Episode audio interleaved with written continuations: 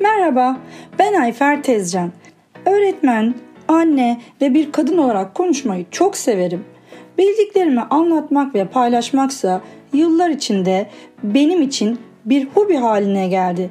Artık anlatmadan ve paylaşmadan bir günün bile geçmeyecek duruma gelince hayatımın ışığı kızımın tavsiyesiyle bu podcast'i hazırlamaya karar verdik.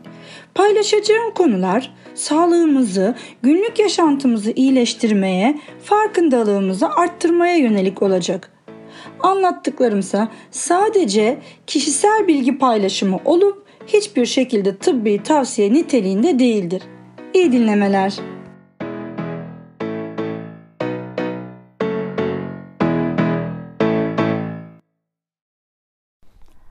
Atalarımızın diyeti yani ketojenik diyet. Merhaba. Yok, diyet tarifi ya da tavsiyesi vermeyeceğim haddime düşmez. Ama eskiden sadece yaz yaklaşırken dilimize dolaşan bu sözcük artık dört mevsim telaffuz edilmeye başlandı. Diyet nedir? Aç kalmak mı? Az yemek mi? Kilo kaybetmek mi? Kalorileri saymak mı? Bazı yiyeceklerin sadece resimlerine bakmak mı? Öğünleri kovalamak mı? Spor salonuna yazılıp gitmemek mi? Sokaklarda postacı misali yürümek mi? Kaçamaklar sonrası vicdan azabı çekmek mi? Yanıtlıyorum hiçbiri. Diyet sözcüğünün kökeni Yunanca diatia yani yaşam tarzı sözcüğünden gelmektedir. Yine Yunanca dia tiao sözcüğü belli bir tarzda beslenmek, belli bir yaşam tarzını benimsemek anlamında kullanılır. Yunancadan Fransızcaya geçerken de diyete şeklinde geçmiş ve beslenme rejimi olarak tanımlanmıştır. Sonuç olarak diyet tanımı seçimlerimizden oluşan bir beslenme ve yaşam tarzı demektir. Kendi seçimlerimizden. Yaz gelirken az yemeği, aç kalmayı, hamster misali koşu bandında yuvar teker koşmayı çok severiz. Kış gelince de aman canım yaza çok var der salarız. Tanıdık geldi mi? Modern yaşam tarzında beslenme seçeneğimiz çoktur. Ama durum binlerce yıl önce atalarımız için aynı değildi. Beslenme ve yaşam tarzlarıyla ilgili seçenekleri çok kısıtlıydı. Yani diyet seçenekleri çok değildi. Avcı toplayıcı toplumda göçebe bir yaşam tarzı sürüyorlardı. Dolayısıyla da avladıkları yaban hayvanları ve bulabildikleri yabani meyvelerle, sebzelerle yaşamlarını sürdürmeye çalışıyorlardı. On binlerce yıl bu böyle devam etti. Yaklaşık olarak 12 bin yıl önce tarım devrimiyle insanoğlu yerleşik düzene geçinceye kadar türünü böyle devam ettirdi. Neolitik dönem denen tarım devriminin gerçekleştiği dönemde hızla artan nüfusu beslemek için daha çok tahıl üretilmeye ve dolayısıyla tüketilmeye başlandı. Sözün bağlanacağı yer göçebe atalarımızın beslenme şeklidir ketojenik diyet. Yani hayvan yağlarının etinin çok, meyvenin sebzenin az olduğu beslenme biçimidir ki son birkaç yıldır ortalıkta dolaşan ketojenik beslenme tanımı aslında avcı toplayıcı atalarımızın diyet şeklinin günümüze uyarlanmış biçimidir. Atalarımız 2,5 milyon yıldır böyle beslenerek hayatta kaldılar. Ketojenik diyet aslında bir beslenme sanatıdır. Kalorileri saymaya ya da öğün kovalamaya gerek duymadan yapılabilecek bir diyettir. Klasik ketojenik diyette 4 bölü 1 oranı geçerlidir ki bazı yerlerde de 3 bölü 1 oranı olarak da karşımıza çıkar. Yani yağ oranı 4 ya da 3, protein ve karbonhidrat oranı 1'dir. Şimdi bir tane daire çizelim. Daireyi 3'e ya da 4'e bölelim. Sadece bir parçayı renkli boyayalım. İşte o renkli bölge tüketebileceğimiz protein ve karbonhidrat miktarına aittir. Kalan boyanmayan bölge ise tüketmemiz gereken yağ miktarını anlatır. Günlük diyetimizi yani beslenme seçimimizi bu şekilde yaparsak eğer ketojenik beslenme şeklini uygulamış oluruz. Bilimsel olarak anlatırsak diyetimizin yani günlük beslenme tercihlerimizin %70-80'ini yağlardan, %5-10'unu karbonhidratlardan ki bu karbonhidrat sebzeler ve meyvelerdir. %10-15'ini proteinlerden yana kullanırsak bu beslenme şeklinin adı ketojenik diyettir.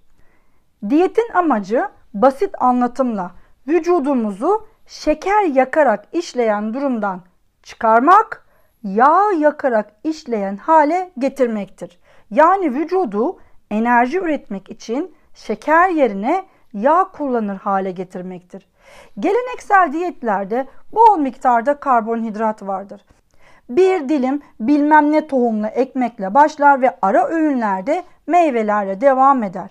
Bu da kanda insülin miktarını sürekli olarak arttırır. Çünkü kanda dolaşan fazla glikozun kandan uzaklaştırılarak uygun şekilde kaslarımızda ya da karaciğerimizde depolanması gerekmekte. Bu işi yapan insülin hormonudur. İnsülin sürekli olarak salgılandığında kandaki miktarı artar ve bir süre sonra sürekli yüksek insüline karşı hücrelerimiz duyarsızlaşır. Sonucunda da hücrelere glikoz giremez hale gelir ve gittikçe daha yüksek glikoz devamında da daha fazla insüline ihtiyaç duyulur. Olay kısır döngü şeklinde devam eder. Ketojenik diyet ise vücudun ihtiyaç duyduğu enerjinin çoğunluğunun karbonhidrat ya da protein yerine yağlardan sağlanmasıdır. Vücudumuzda hücrelerimiz glikozdan enerji elde ederek yaşamını sürdürür. Bu tamam. Glikoz kanımızda yeterli düzeyde bulunmadığında insülin düşer ki keto diyette de işin püf noktası bu. Bunun sonucunda vücut depolanmış yağı yağ asidi üreterek keton cisimcikleri denilen maddelere dönüştürür. Bu diyetteki temel amacımız karaciğerde yağların parçalanmasıyla oluşan keton cisimcikleri denen bu moleküllerden enerji elde etmektir. Keton cisimciklerinin oluşumu ve kandaki varlığı vücudun ketozis denen duruma girdiğinin en önemli belirtisidir. Keto diyetin en önemli sonucu ketozis denilen bu durumdur ki yağların yakıldığının ilan edilmesidir bu. Keton cisimciklerin oluşumuyla vücut artık yağ yakıyor demektir. Yüksek yağ tüketilirken yeterli miktarda protein ve düşük karbonhidrat tüketimiyle de kanımızdaki glikoz miktarı düşmeye başlar. Bu durum uzun süre böyle devam ettiği zaman düşük glikoz oranına bağlı olarak hücrelerimiz artık enerji ihtiyaçlarını kandaki keton cisimciklerinden sağlar. Bunun sonucunda da vücudun enerji üretim mekanizması değişir ve enerji üretmek için yağlar parçalanmaya başlar. Ketojenik diyet ya da bir günlük açlık sonucunda enerji elde edilmesi yağ asitlerinin keton cisimciklerine yani beta hidroksibütirat, aseto asetat az miktarda asetona dönüşmesiyle oluşur. Bu olay karaciğerde gerçekleşir. Karaciğerde sentezlenen keton cisimcikleri kan yoluyla tüm dokulara gönderilir. Suda kolay çözündüklerinden dolayı da herhangi bir taşıyıcı moleküle ihtiyaç duymazlar. Ve vardıkları organlarda da enerji üretirler. Şimdi beynin enerji ihtiyacı için glikoza ihtiyacı var ama diyenler olacak. Beyin keton cisimciklerini de enerji üretmek için kullanabiliyor. Keton cisimcikleri kan, beyin bariyerini kolaylıkla geçer. Kısaca beynimizde aç kalmıyor. Merak etmeyin.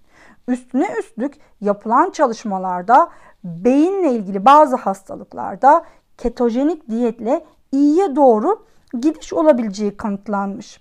İlk kullanım alanı çocuk epilepsisinde olmuş.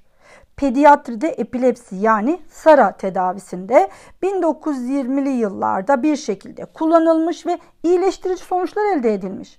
Bu diyetle çocuklarda epilepsi tedavisinde nöbet sıklıklarında ve sürelerinde azalma, uzun süren katı ketojenik diyetlerde ise nöbetlerin tamamen ortadan kalktığı saptanmış. Bu diyette büyüme, gelişme, doku onarımı, uygun ağırlık ve boya ulaşmak için gerekli olan protein ve enerji de sağlanıyor. Kimse merak etmesin. Dolayısıyla çocuklarda gelişim bozukluğuna neden olmadığı da belirtilmiş. Erişkin epilepsilerinde ketojenik diyet başarısının çocuklardaki kadar yüksek olmadığı belirtilmiş. Epileptik nöbetlerin tamamen açlıkla durdurulabildiği biliniyor. Ama tabii ki bunu pratikte uygulamak mümkün değil. Çünkü uzun süreli açlıklarda vücut aynı ketojenik diyetteki gibi ketozis durumuna giriyor. Yani vücut yaşam için gereken enerjiyi glikoz yerine keton cisimciklerinden sağlıyor. Gelelim çağın hastalığı olan ve ilerleyen yaşların korkulu rüyası Alzheimer hastalığına. Tıp dünyasında Alzheimer hastalığı üçüncü tip diyabet olarak isimlendirilir. Diyabet deyince hepimizin aklına tabii ki şeker hastalığı geliyor değil mi? Yani beyin glikoz yerine keton cisimcikleriyle enerji üretmeye yönlendirilirse Alzheimer hastalığının belirtileriyle de ilgili olarak olumlu gelişmeler gözlemlendiği araştırmalarda belirtilmiş.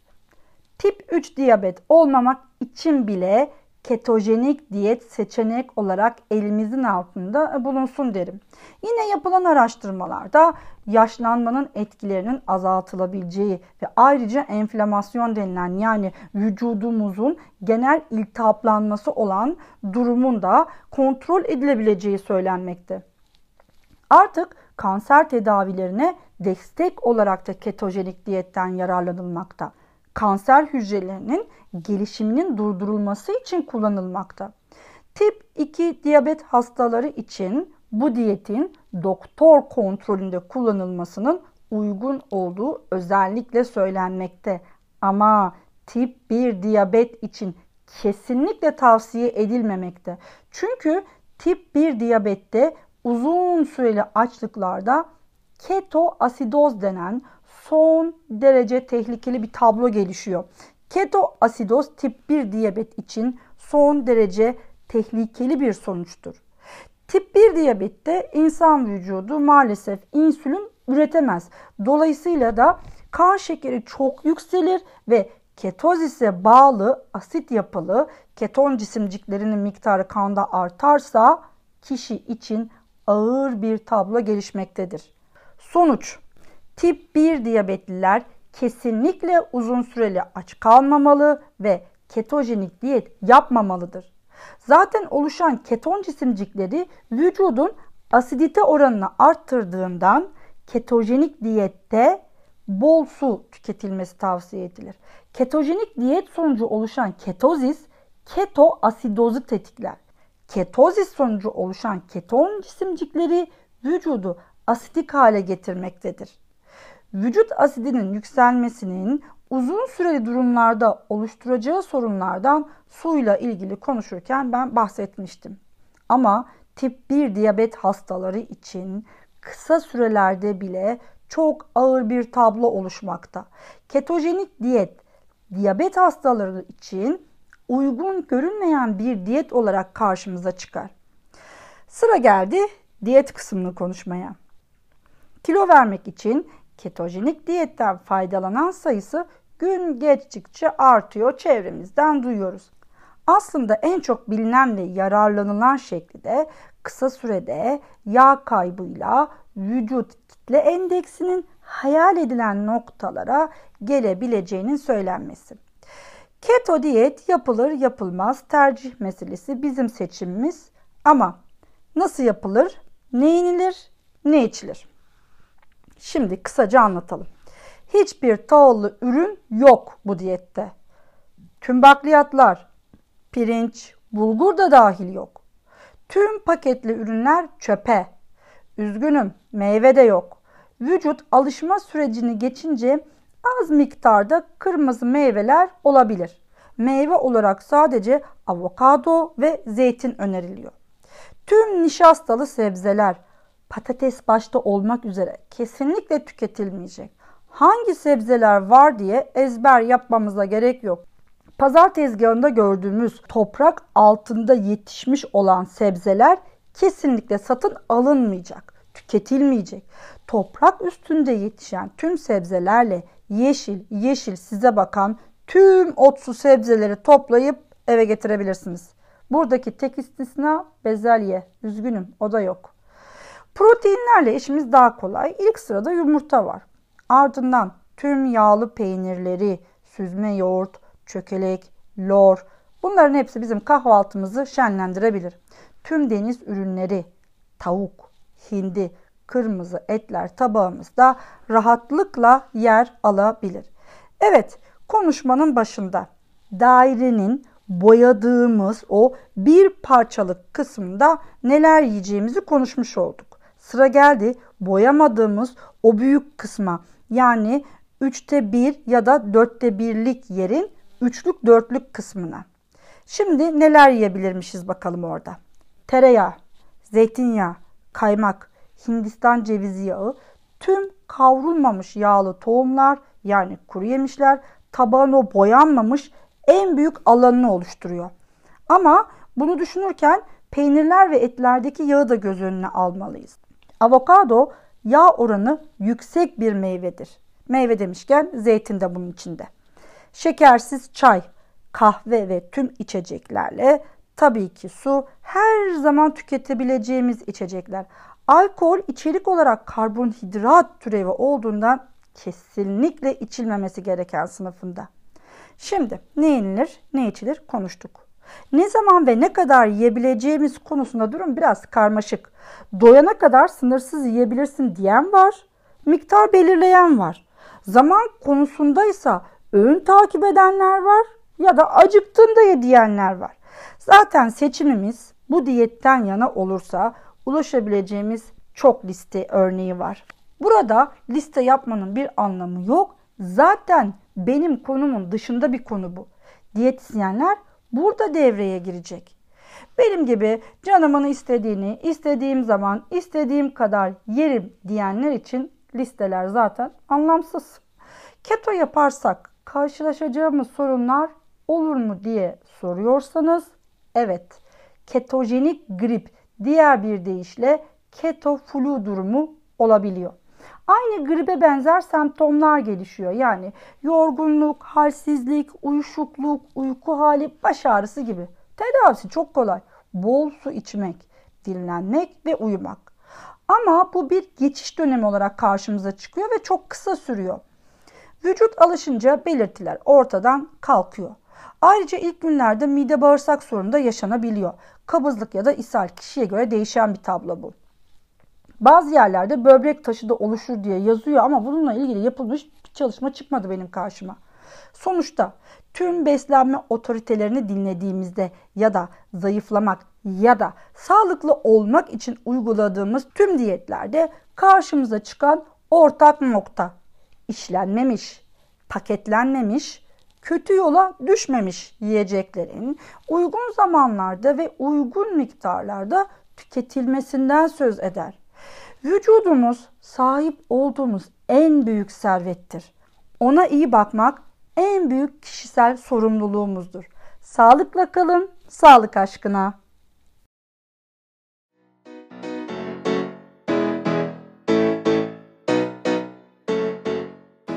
Dinlediğiniz ve takip ettiğiniz için teşekkürler. Güncel ve pratik bilgiler için dinlemede ve takipte kalınız. Ayrıca Instagram ve Facebook sayfalarından da takip edebilirsiniz. Sağlık aşkına, sağlıkla kalın.